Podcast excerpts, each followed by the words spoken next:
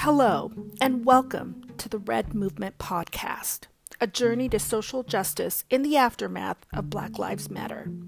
Black Lives Matter was really the precursor to the Red Movement. For too many people around the world, it was sadly the first time they realized that there really is a huge racial divide and problem. For a long time, it's been very hidden and underground. What happened to George Floyd brought it to the surface, and people felt like they couldn't deny it any longer. And from that, the Black Lives Matter movement grew. Every week on this podcast, we talk about the journey to social justice that was triggered by Black Lives Matter and the George Floyd protests.